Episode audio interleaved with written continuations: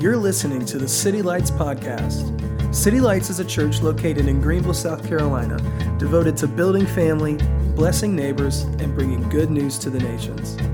Thanks for joining us. Continuing on our series, Genesis, uh, God and Man, we're in Genesis chapter 19. And I, uh, uh, I want to tell you about a curtain that I have in my house. I have a, a curtain uh, that's held into my wall by a molly. Uh, but if you ask my kids, they think that it's just a fixture in the house. They think that you could just swing on it like a pirate rope. It's the most attractive thing to them in the house. I give them a Game Boy, like, we'll give them whatever. I'm a sucker, like, I'll give you whatever you want. But they don't want toys, they want my house. They, they don't want to play with toys, they want to play with my car, and they want to play with the curtain. And I could put a SpongeBob toy in front of them, it doesn't matter. They want to play with that curtain, they want to swing on it like it's, a, it doesn't matter how many t- times I tell them. I want to show you a picture of uh, Ollie, my youngest son's, uh, Oliver, his artwork recently. Um, I actually just painted around it uh, because I want to frame it, but um, I, I, call this little character Poop Man. It reminds people that if you're next to the toilet paper, hey, you might as well take advantage of that, I guess. Uh, Ollie drew that, his little stick figure, and we just made it a fixture of our house. Um, if you have kids, they don't want to play with their toys. They want to play with your stuff because they know that the toys are just a decoy for what's really great. They want your screen, they want your iPad, they want your iPhone. They don't want to play with Play Doh. I mean, that's not expensive. They want to play with your stuff, they want to drive your car, you know? So tell my kids, you know, you don't pull. You don't pull on the curtain. You pull on the curtain enough, it'll fall down on you, you know. So um, Psalm 89 is an important uh, verse that helps us navigate the scripture this morning. Psalm 89 says that the foundations of the world that we live in, the structure of what we live in, uh, is not made of mollies. It's made of righteousness and justice. And, and what that says is, you know, it says in Psalm 89, verse 14 on the screen, his loving kindness goes before him, and his righteousness and justice make up the foundations of the earth. And what it's saying is that if, if you or me were to tug on the curtains of righteousness and justice, if we were to tug on it long enough, as though they were ours to keep, like if we were to pull on righteousness and redefine it in such a way that we were just going to like create a new version of righteousness that doesn't align with that righteousness, if we like pulled on that curtain enough, it will fall on us. Like that's what it's saying. Righteousness and justice are the pillars of this, of this household, this cathedral of the world, in and outside the church. And if you abuse and neglect and redefine and trespass against righteousness and justice for long enough, it'll fall on you. And so the Bible, um, we don't know when the world's going to end. If you know somebody that thinks they know when the world's going to end, they must be smarter than Jesus because Jesus didn't know when the world's going to end. And when Jesus comes into situations like this, if you think this is a moment of judgment, he'll just say, Welcome to the world. Like, this is how the world works. Until I return, we're in labor pain mode, we're in latency phase. And if you want to give birth to a new creation, there will be labor pains. It doesn't mean that something's wrong, it doesn't mean that something's broken, it doesn't mean you need to go something fix something. No, it means he's overcome the world and he's delivering on his promise. He's delivering real righteousness and real justice. But that doesn't change the fact that we have natural consequences. So here's the thing, right? Ezekiel chapter 18, verse 23, God says this I do not take any pleasure in the death of the wicked. He doesn't create curtains to fall on us. Like, He doesn't want us to pull on the curtains, but they'll fall. He doesn't want that. And so He says, The sovereign Lord declares, I don't, I don't want this to happen to you, but rather, I'm not pleased when they, am I not pleased when they turn, when they repent, and realign with my vision of righteousness and justice. Like, in other words, like he doesn't want judgment to come, but it does. And it comes in cycles, and it comes in, in swells, and it comes in labor pangs, but there's no new creation without a delivery, and there's no delivery without, without swells of, of, of temporal judgments. Okay? And so this is what um, this is this is where we are in the story of, of, of Genesis. The Abraham goes before the Lord and God is basically saying there's been an outcry over this city. The outcry has gotten so strong over Sodom and Gomorrah that I'll have to go down and see what this is all about. It says in verse 20, the Lord said, The outcry against Sodom and Gomorrah is so great and their sin is so grievous, they've pulled on the, the cords of righteousness and justice so long that I will go down and see if what they have done is as bad as the outcry that has reached me. And if so, then I'll know. Okay? Uh, I'll read this other verse, uh, Genesis 6, verse 5. This is what is said to Noah before the flood comes. The picture of water first and then the picture of fire are both pictures of judgment. It is the turning point, the tipping point. You pulled on the curtain for too long, is what he's saying, and the curtain's about to fall down. He doesn't want it to fall down, but it will, because it's not made for people tugging on it. It's made for people to follow it and align it. And so uh, this is what it says in, in Genesis 6, uh, verse 5. For Noah, it says, The Lord saw how great the wickedness of human race had become on the earth, right? There's been, it's not just overnight, it's not just one sin. It is just pounds and pounds and pounds and layers and layers and systems and individuals of sin and sin and sin and sin. And at a certain point, the molly falls off the wall. And so he says, uh, It's so great.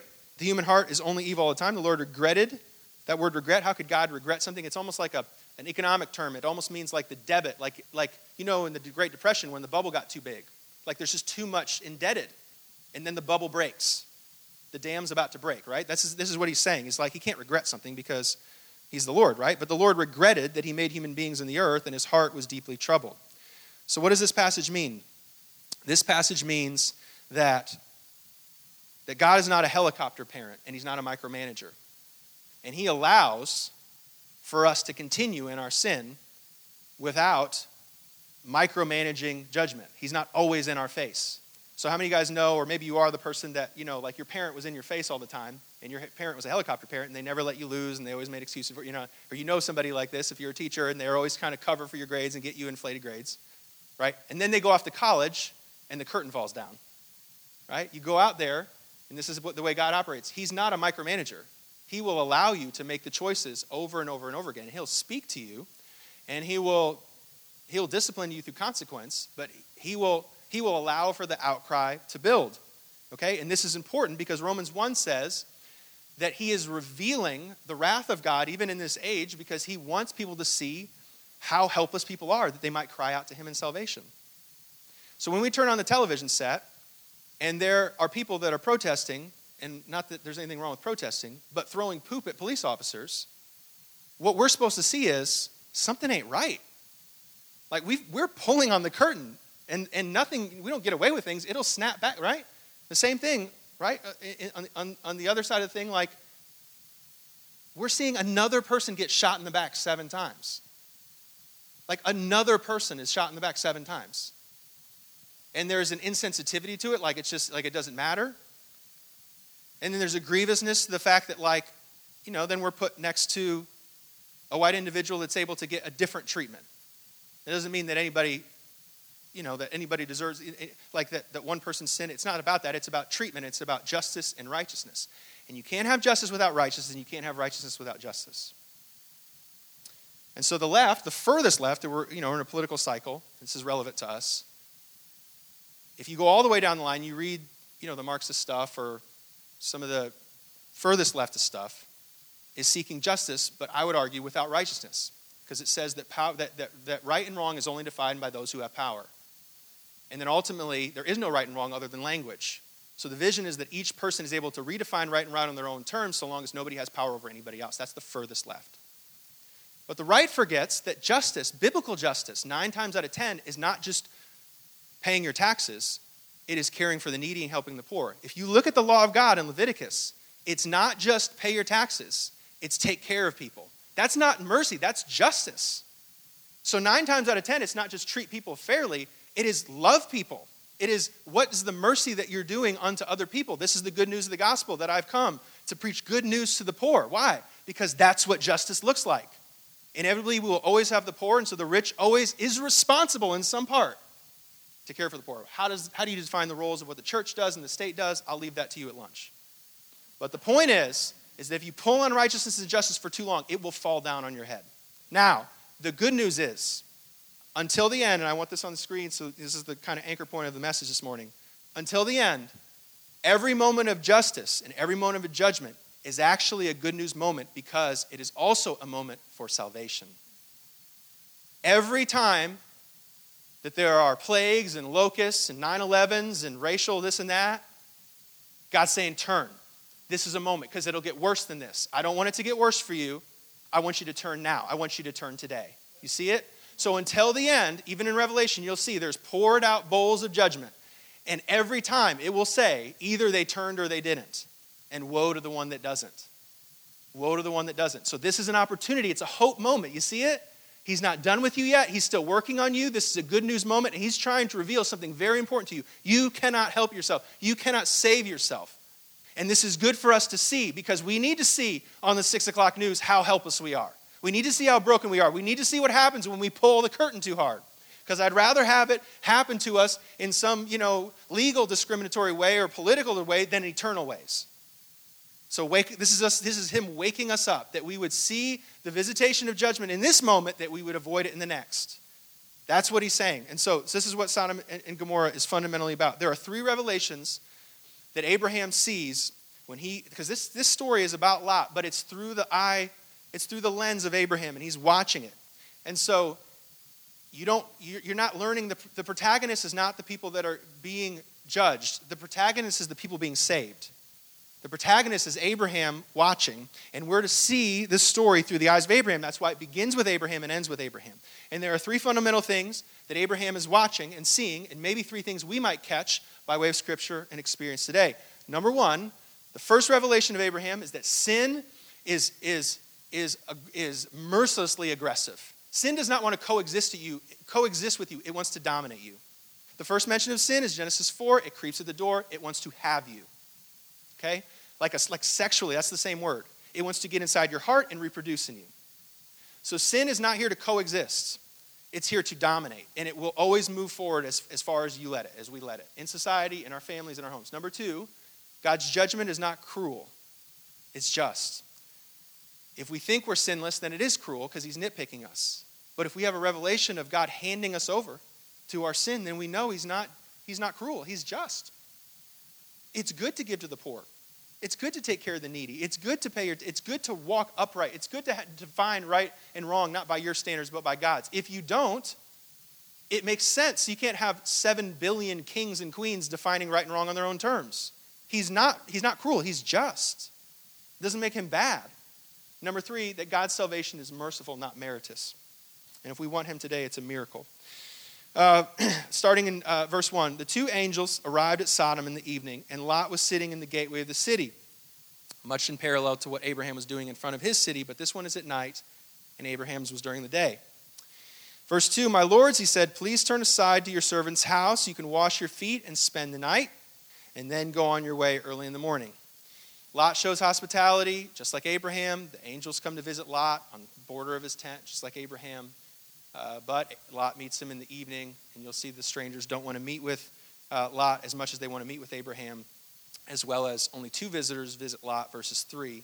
Uh, because the Lord, there's actually three people, Jesus, and there's two other angels that came with him. The Lord stayed with Abraham while the two came down to go visit Lot. So it's a parallelism, but it's also a juxtaposition.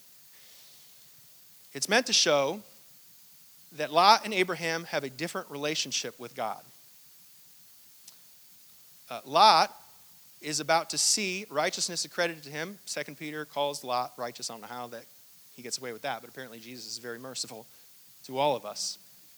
So Lot is saved by his faith. So Lot has faith, but he's not a friend. He doesn't walk with God in the cool of the day. He doesn't know God's business. He's not a friend. He's, he's, he has faith, but he doesn't have a friendship. He doesn't know the Lord's voice. He doesn't recognize the Lord when he arrives. The, the angels don't want to don't want to live with him. Okay, and so and so this is, this is, this is the picture. I had a friend of mine, a mentor, he said this. He said, if, if you run into a crisis moment in your life, in your circumstance, it means you've already not listened to God at least four different ways. Like if you sow something bad and end up in a bad spot, like you're in the 11th hour and you're not probably going to make it out of a certain circumstance, it's not the Lord's fault because He's been speaking to you. And now you're going to be taught by circumstance rather than the Lord's voice. And we'd rather be taught by the Lord's voice, right? So he said, I can tell you four things you didn't listen to before you got to this position. You didn't listen to the Bible.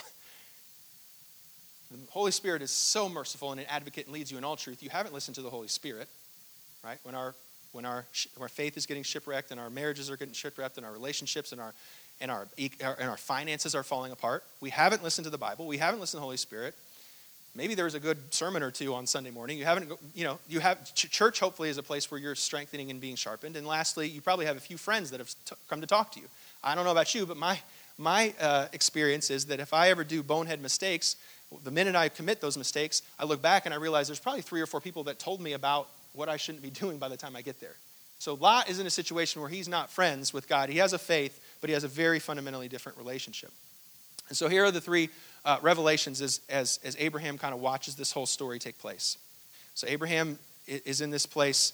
Abraham, it, it, tells Abraham, he wants, God tells Abraham he wants him to see this basically because he is a blessed nation. He is meant to bring blessing to the earth. Uh, he is not just changing Abraham's world, he's changing Abraham and then therefore changing the world through uh, Abraham being a blessing. And, and, it says right there in Genesis 18, before this whole thing gets started, that Abraham is to do justice, justice and do righteousness in the earth. And so something about Abraham's calling and being able to walk in justice and walk in mercy and walk in righteousness has to do with what he's about to see. The first thing that Abraham sees and the first thing that we'll see is that sin is incredibly aggressive.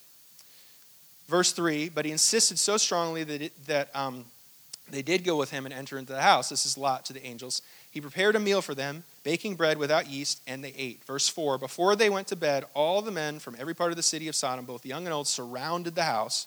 They called Lot, uh, Where are the men who came to you tonight? Bring them out to us so that we can have sex with him. So you see the picture is that the people are not just, you know, like knocking on the door of the house, they're surrounding the house. And you see that the sin that's mentioned, and now it's both, again, I mentioned this before, the sin, sin of Sodom is system, it's, it's everything. It's individual and systemic. It's not just sexual. It's, it's also not feeding the poor. It's also not caring for the widow. It's all of the whole thing. They're all backwards. They don't have righteousness and they don't have justice. But there's a reason, there's two reasons why uh, sex is an important theme uh, in this passage. Number one, because it's a metaphor for what sin wants to do. I mentioned it earlier, so I'm going to belabor the point. But as a metaphor, uh, sex is, is, is, is both identity and legacy. And what it's saying is that sex, or it's, is that sin doesn't just want to visit us, it wants to like indoctrinate us, it wants to dominate us, it wants to invade into the spaces of our home and family life, right? So, um, so case in point, right? As, as I'm looking at the news, and maybe I look at the news too much these days, but it's like, um, you know, there is an initiative in our nation to redefine um, uh, gender terms apart from the Bible.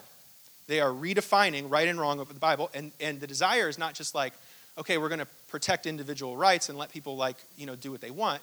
The desire is, is to move into kindergarten and to teach this as a doctrine. Right? So this is where, this is a, the coexist is a great vision. Like, I really wish we could all just chill and coexist, but the enemy doesn't want to coexist. Right? He wants to, and he wants to move in. And so, the, I mean, I think I, I sent the picture of, it's like, it was crazy to me. There's this picture of this genderbread man, right? And this is the idea it's in two states practice and 20 something other states it's being discussed that we are going to teach our kids that what we think that we are in terms of our brain, what our heart is attracted to, and, and the way that our anatomy is set up, they're all different things. And God doesn't define who we are or what we do. We do, basically, and our own feelings and presumptions and, and personal wisdom. This is the deal that sin doesn't want to coexist, it wants to invade. Now, number two is uh, I'll, I'll, read this verse to us because I think that even the, the beginning word is reminiscent of, of uh, Sodom and Gomorrah. But 1 Corinthians uh, 5, if it's up there, I don't know, 6 is it maybe? Um, it says this quick verse it says, Flee from sexual immorality. All other sin is, a per- is personal. Oh, excuse me. All other sin a person commits are outside the body, but whoever sins sexually sins against their own body. So here's, here's the other reason. So there's a, a, a philosophical reason why sex is in this part, but it's also a practical reason. And that is that all sin is equal before God.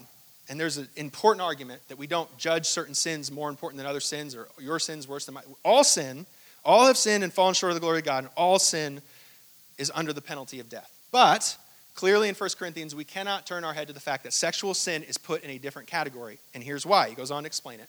Because sexual sin um, is not only about what you do, but it has the ability to affirm, confirm, or deny who you are. That's why sex is different. Sex is not like, okay, like if I go and tell a bank robber, you're an idiot, or if I go tell a bank person, you're an idiot, uh, like a teller, you're an idiot, and I tell my wife she's an idiot, that's two separate things, right? You would agree with that. Because there's a sacred place there that has the ability to define like, like who, who I am and, and what I do on this earth.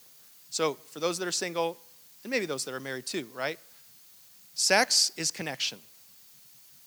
So what happens is you get married and you walk your days and my day continually tells me my identity is I'm a pastor. I'm a nice guy, I'm a pastor, I pray for people, you know.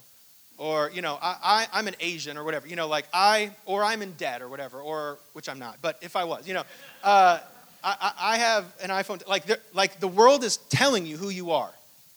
And what happens is, is that causes major challenge and stress to the marriage. Because meanwhile, she's being told she's a mom or she's pretty this or that or whatever she's being told. And what was being made to be one is being separated because there is a splitting of, of the identity. So, what sex is, is a reconnection. And, and, and other than reproduction, it's a reconnection. And when, when a couple has sex, what they are telling themselves into the world is before I'm a pastor, I'm her husband. Before I'm separate from her, I'm one with her. Me and her have been made one in 2005, and that has not changed. So, sex is reconnection. So, so the premise there in 1 Corinthians 6 becomes if you are not having sex with your spouse, then who are you telling yourself you are? Because sex is aligning identity, no matter what. Are you aligning identity with a prostitute, is what 1 Corinthians 6 says, with a woman on a screen, with, with a fantasy of a, of a person down the street, with somebody else's spouse? Like, you're not just telling somebody what you're doing, you're telling somebody and yourself who you are. And that's why you could tell, I mean, all, like, like almost all the time when um, when you'd be in youth group and a kid would come out and say, Yeah, I've been struggling with pornography, like you'll you you already know that. You can feel it. Because the depth of the shame and and the hurt and the, and the brokenness that hits us when we allow sexual sin to take over us, it's, it's, a, it's a target spot. It's like the seedbed of identity, and no wonder that the enemy wants to take it and redefine it and pervert it and abuse it. Why is, why is, why is Genesis 6, when the flood comes, about angels having sex with humans and recreating? And why, ask yourself that question, why is the prelude to the judgment of Sodom and Gomorrah about sex? Why are both of them about sex? Is it just because God wants to talk about sex? Is it just because it's, it's scandalous and something to get the church's attention? No. It's because it's not just telling you what you are, it's, or telling you what you're doing, it's telling you who you are. And it's you aligning with that truth and reality or not. That's why sex is so sacred, and that's why it needs to get defended. All right, moving on. Lot went outside to meet them and shut the door behind him. No, my friends, don't do this wicked thing. So there's his faith. He, he, is, he is hanging on to some semblance of right and wrong that is not dictated by the majority. Don't do this wicked thing. Look, I have two daughters who have never slept with a man. Let me bring them out to you, and you can do with them uh, what you would like with them. But don't do anything to these men, for they have come under the protection of my roof. So there's two ways you could read that. Either he's just an idiot, you know, like, like it just helps us to understand the grace that's poured out on Lot's life, like based on what he just did and the way that the Lord treats him. Uh, that's one way. The other way, you could read it in a hyperbolic, sarcastic term, like he's appealing to the people, like, do you realize how far off? Like, it would be better that you would, you know, like, come to this house and, you know, sleep with, like, my daughters who are my, uh, you know, my, you know, my family, then you would sleep with these you know these strangers that have just come into this place and negate all these like terms of hospitality. Like it's in other words it's like if AT&T calls you and says you owe them 500 bucks it's like well why don't you take my house and take my shirt too you jerk you know? Like this is what he's saying. Like could you realize how far off we've gone here that you're just asking random people on the street? Like so he's just trying to potentially show a stark contrast for the difference between right and wrong. Take it as you will but we see from this episode clearly that point two that god's judgment is not cruel. They continue on right? This is this is i mean for if, if this is like, if this is your definition, if this is God's definition of right and wrong, it's not too crazy uh, of a line. Like, it, it shows the depravity of man being given over to of what happens time and time again when people continue to pull on the curtain. There's no consequence and they think that because there's no consequences nothing's fallen on me that it must be that god agrees, agrees with me just because nothing happens to a person because they're judged in the moment doesn't mean that it's not sinful and if that goes on and on and on, what, ha- what could happen in society and a culture when it's completely redefined what right and wrong is? God is making an obvious point here. Look how utterly helpless that humans are when they are not um, guided by my truth, my righteousness, my justice. This is how far it can go without ever, anyone ever turning. Verse 9 Get out of the way, they replied. This fellow citizen has come as a foreigner. Now he wants to play the judge. So, right? So now God's law has become the outside in as opposed to being the center. We'll treat you worse than them. They keep bringing pressure on Lot and move forward to break down the door. Grace moment, verse 10. But the men inside reached out and pulled Lot back. This is that picture of salvation. He's pulling Lot back inside the door. It's not that man, what man does, it's God's power. The gospel is not talk, it's power. And it is, it is, it is sealing up the Holy Spirit inside of us and making a promissory note that we will never sin successfully. And that if you are saved today, you are always saved. And there's nothing that can snatch you from the powerful hand of God. You are not saved by your will, you're not saved by your merit, you're not saved by your intelligence, you're not saved saved by your doctrine. You are saved by grace and faith alone. And so God yokes this guy up by the back of his collar and pulls him in the house. I wonder if you've had a moment where God has just taken the wheel for you of sovereignty and just pulled you out of a situation, closed the door. That's what God is doing. He's not saying your life is perfect or painless. He's saying that in the end, it will all be for good and glory. And He is steering this ship, not you. You are not the director of your salvation. So He pulls the guy in the house. Verse 11 Then they, stu- they struck the men who were at the door of the house, young and old, with blindness, so that they could not find the door. So there was the, the judgment moment, the invitation for salvation, and the cursing. Pharaoh had 10 times. He doesn't want Pharaoh, he wants Pharaoh to turn. Pharaoh hardened his own heart before God hardened his heart with him. And on the day, right? On the day with the frogs, I remember even reading it just a little while ago. They say to Pharaoh, like, when are you going to turn and repent? You know what he says? All these frogs are everywhere. He's walking on the frogs. He's like, you idiot, you should wake up. This is a moment to turn. Tomorrow I'll turn. He says, tomorrow I'll turn. So that moment, God seals in the boat. That's the sealing of the Holy Spirit for the salvation of Noah. The judgment came, but the, but the judgment for Noah meant, the judgment for the world actually meant salvation for Noah. The worst possible day for Lot actually became his best possible day because the moment of judgment came, and instead of hardening his heart, he turned his heart. And that moment came, became, um, it became eternal for Lot. It became the established reality, spiritual reality for Lot. When he said yes to Jesus, when he turned from his ways and he cried out to God, God, God, God pulled him in and shut out sin and shut out evil and attack from his life. And so it continues on. Uh, verse 21. It's, or verse, uh, verse, where am I? Yeah, 12. Uh, the two men said to Lot, Do you have anyone else here, sons in laws or daughter in laws, or anyone in the city who belongs to you? Get them out of here, because we are going to destroy this place. The outcry of the Lord against its people is so great that he has sent us to destroy it. Verse 14. So Lot went out and spoke to his sons in law who were pledged to be married marry his daughters. And he says, Hurry and get out. So you're actually going to see six or seven times the key word, the theme, uh, the guiding um, theme of the rest of these verses is speed. It's rapidness. Hurry, do this, get up, get out, don't wait, don't tarry, don't linger, don't hesitate. The repentance call is now, it's not tomorrow. You can't be like Pharaoh. You be like Pharaoh, your, your heart will be harder. You have to do it now. Turn, leave, it's saying, it's saying if you're in a spot in your life that you know it's time to leave, it's time to leave now. If you're in a relationship or a pattern, it's time to leave now. It's not time to compromise. It's not time to wait. It's not time to linger. Make, no, it's time to leave now. This thing is coming for you. It's, coming, it's not coming to coexist with you or be your buddy or cuddle. It's coming to take you. And, and so it's a seriousness. Like, like this is the nature. Like he is, he's saying to Abraham, like, let this judgment not be without redemption. Like the, the, the, the, the judgment moment is for salvation, that people would see like the evil and the depravity and the, and the ultimate destiny of what happens when you pull on righteousness and justice for too long and not wait. You got to turn now.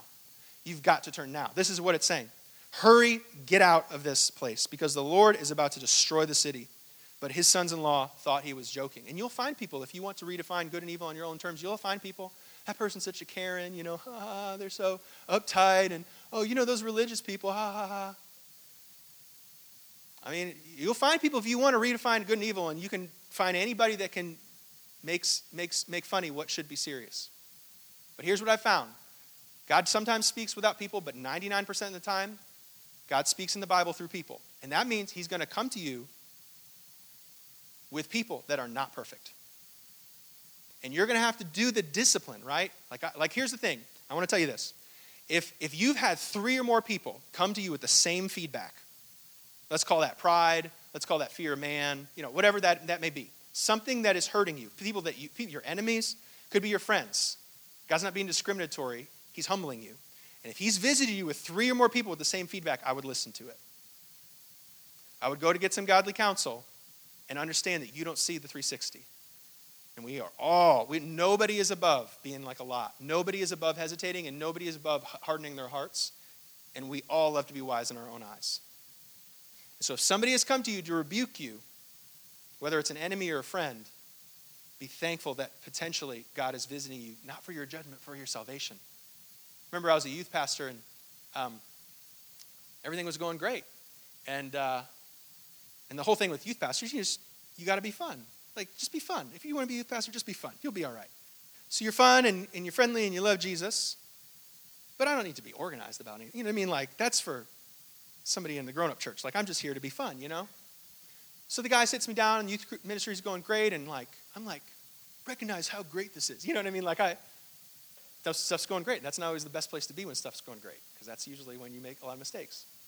So he says nine great things. You know, I'm glad that it's growing. Glad it's like. He's like, you could work on your discernment and your judgment calls. Like, you don't make great discernment and judgment calls. And I'm like, how dare you? I mean, do you know how great this is going? Like, you mock, you know? Like, what? And you remember the one thing. Like, he said nine great things. I couldn't tell you the other nine things. I remember the one thing. It sticks with you, right? So, two years later, like, we're driving in this uh, eight passenger minivan or whatever these they, they needed to have a whole seminary course on how to drive eight, those minivans because they throw you in there like everybody should know. I didn't know how to drive it. We're driving to a, a Bethel thing. It's raining, and the it's in Charlotte, and like all of the like ramps are like Dr. Seuss tunnels. Like, why are we? Can you just one is enough? Like, why are they going like this? So I'm trying to get over. The guy won't let me over. Miss the exit, be late or cut in. I'm, I'm connected. I'm having fun. I'm, I'm a race car driver for crying out loud. You know, I can do it. I can do anything. I speed up. This, this thing hydroplanes. It will not stop. We run into, I mean, a bankment like this that's down the hill into another uh, highway, another whatever, 100 yards down the hill. We, I ran this minivan with eight kids into a, a rail that's about this high probably going 50 miles an hour. I mean, I've seen enough movies. I'm like, this thing's not going to, I mean, I, I thought we're done. This, these brakes are not going to work. We're done. Grace of God catches me. And, I, and I, that had my attention. The Lord had my attention on that one. The point is, is that by the time we run into circumstance, He's probably already sent two or three people our way to learn. And if we're not humble enough to listen to the first one, we'll have to listen to the second one. And this is what He's saying about Lot and us. If today you have a soft heart and you can recognize human depravity, you can recognize your own, your own uh, uh, uh, contribution to, to the problems in your family and household. Today, turn your heart. Don't be, don't be stubborn, because the next one will be worse. He would rather discipline with the, staff, with the staff and the rod. He gave Noah the government. He said, Human blood is precious because they're all image bearers. And the government is installed to, to, to be the borders of justice, but you don't want to be disciplined by them. You want to be disciplined by the Lord and he disciplines those that he loves. And so if he's come to you, whether it's a critic or somebody that didn't give you the right, didn't speak to it the right way, the judgment moment always comes with the salvation moment. It's a time to turn. So he says, verse 17, I'll read quicker. As soon as they had brought them out, one of them said, Flee for your lives. Don't look back and don't stop anywhere in the plain. Flee to the mountains or, or do not be swept away. Have you been stalling on your repentance? Have you been waiting? Tomorrow? Tomorrow I'll do it. Tomorrow I'll I'll change tomorrow. I'll talk to somebody tomorrow. I'll confess one of these days. The door will open up for me. Don't stall, he says. Flee. Get out of there. It's time to go. Verse 18 But Lot said to them, No, my lords, please. Your servant has found favor in your eyes. That means grace. And you have shown great kindness to me in sparing my life but I can't flee to the mountains. This disaster will overtake me. Look, here's a town nearer to me to run to, and it's small. That's the way that we are. We want to go to the edge. Like we don't, we, we, we want to do the least amount of turning and the least amount of change because we're creatures of habit and we don't want to change. And, and so there it is. Like Lot's been tarrying and he's been waiting and he wants to, he, he doesn't want to delete the app. Like he just, he wants to like not push certain buttons on the app or unfollow different people on the app or he wants to you know not cut off the relationship but just kind of flirt with the person. Like that's what Lot wants to do right? He wants to do the least possible thing to get him out of trouble. And this is what he's begging just let me go to the to the foothills. Don't let me go up in the mountains right? So we compromise with repentance. We compromise with it. We make deals with it. We try and coexist. And that's just kicking the can down the road i mean maybe it's better than nothing but it'll it'll come to your back door and we see later on that's the symbol right that his daughters get him drunk and sleep with him because sin follows him out of the tent. It wasn't just a Sodom problem, it was a sin problem, and it was in him. And that's the problem. If you don't cut it off, it becomes a part of you, and it doesn't, it's not here to cuddle with you, right? It's here to dominate you. Flee quickly, he says. Have you compromised with sin? Have you, have you, have you created deals with it? Verse 23. By the time Lot reached Zoar, the sun had risen over the land, and the Lord rained down burning sulfur in Sodom and Gomorrah from the Lord out of the heavens. Thus he overthrew those cities and the entire plain, destroying all of those living in the cities and also the uh, vegetation in the land. But Lot's wife looked back, and she became a pillar of salt. Do you reminisce with sin? Do Do you have a nostalgia for it? Like it was just so sweet, right? Like at least it was, at least you knew how to control your emotions, and at least you had that substance, at least you had that friend, and there's a nostalgia to it. And maybe you're not there, but you're still thinking about it, and it's still there. Say, don't look back. Egypt's never better than the promised land. Don't look back. He freed you from that. It's over. You don't have to be there anymore. And it wasn't better for you. Like you're putting the rosy colored glasses, but don't look back. Turn. Go now. Leave it. Don't compromise it. Don't cuddle with it. It doesn't want to cuddle with you, it wants to take you over. Leave it and forget it. And so there are three revelations that we see in this passage that Abraham sees as well. Early the next morning, it says Abraham got up and returned to the place where he had stood before the Lord. He looked down toward Sodom and Gomorrah, that third person angle, toward all the land of the plain, and he saw dense smoke rising from the land. What was in his mind? What was in his heart to see all that? Like that it wouldn't be wasted on him. Like, why did God want him to see that? And why does God want us to read this? Why? Just to make us scared, to like freak us out? No, he doesn't want us to, he, it's not to free, he doesn't want fear and he doesn't want punishment. He doesn't want judge, he doesn't want anyone to perish. That we would turn. Like the reason why the verse exists is that we would turn today. That we would turn today, that he would use even this instrument, you know, of evil, an instrument of, in this time of judgment, to, to be used for good and glory in our lives, that we would turn in 2020 and not re- repeat the mistakes of our fathers and our fathers' fathers and re- repeat the mistakes of our past, that we would turn, that we would, that we would hear his voice today and that we would turn. If there's anything in us that comes from that Sodom place, that we would run and never look back. This is why. This is why. That we would have a revelation of sin as being aggressive and not passive. That we would have a revelation that judgment is not cruel, but it's kind because it offers salvation. It offers salvation. And number three, that we would, we would um, see that, that salvation is merciful, it's not meritus. It's merciful, it's not meritus. It's not me, it's, it's, it's Him. So, this is the way that, that uh, Jesus' commentary is on this. Um, and uh, I'll have the band up. But this is the way that Jesus uh, would preach this sermon. He would say to you this morning, verse 26 Just as it was in the days of Noah, so also it would be in the days of the Son of Man. You got a guy that's got newspaper clippings and he's lining up all the 666s in the New York Times. and He's like, this is when it's coming. He's going, don't listen to that guy. We don't have to go or be anything more than we are right now. He's already done it. Like he's already done the work. So we talk about, oh, the Lord's doing this and the Lord's doing that. We got to do this. We got to do this. We got to do this. No, like the Lord is not. The Lord is not a uh, an advocate for frenetic, you know, shallow repentance. He's looking for friendship, and what he's saying to us is, today, if it's a day of peace or if it's a day of turmoil, is always the same day because every day is a day to love God, love neighbor, and make disciples. Today, we are overcoming by the blood of the Lamb and the word of our testimony because He is King on the throne. And, and, and today is no different than any other. These are the birth pangs for a great moment that's coming. Verse 27 People were eating and drinking and marrying and being given in marriage up to the day that Noah entered the ark, and then the flood came and destroyed them. That's the thing, it's going to be a surprise. It's not going to be some Ouija board that we figured out like he's already told us and he's revealed to us. And so now, today, if we see the scripture, we would turn and we would be ready and not unprepared when he comes. Verse 28 it was the same day as in the days of Lot. People were eating and drinking and buying and selling and planting and building. But the day, uh, but the day Lot left Sodom, fire and sulfur ran down from heaven and destroyed them all.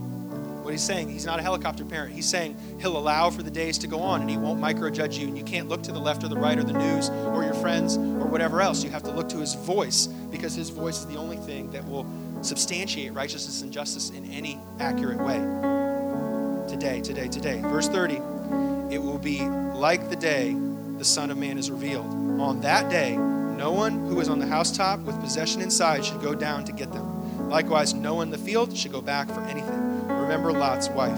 Whoever tries to keep their life will lose it, and whoever loses their life will preserve it. I tell you, on that day, two people will be in one bed, and one will be taken and the other left.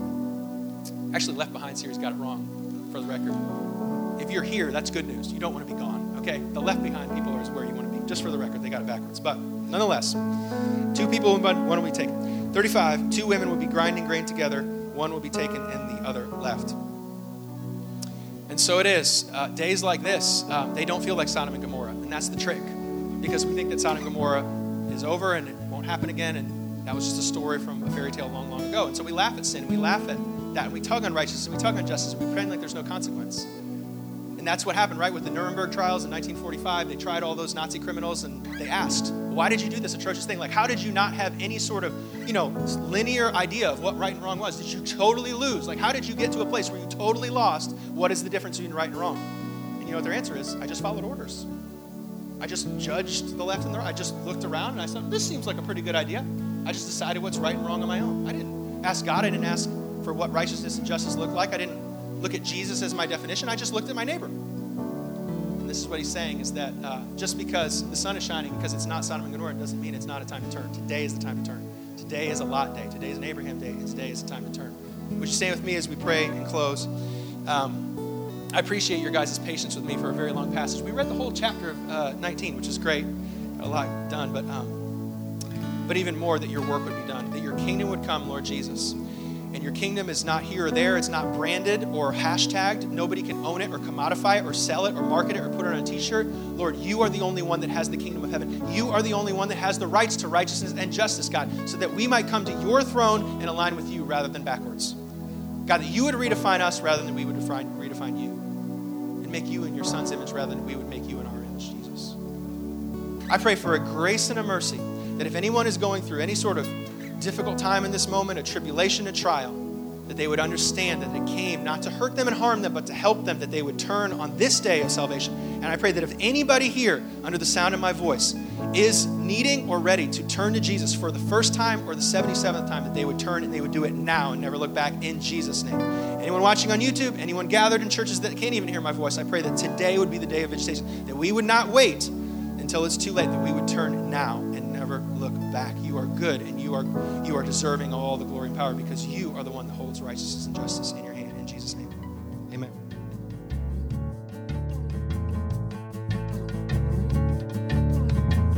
Thanks again for joining us. If you have been encouraged or challenged by this message, please give us feedback by leaving a comment on this podcast. For more information on our church, visit us at www.citylights.cc.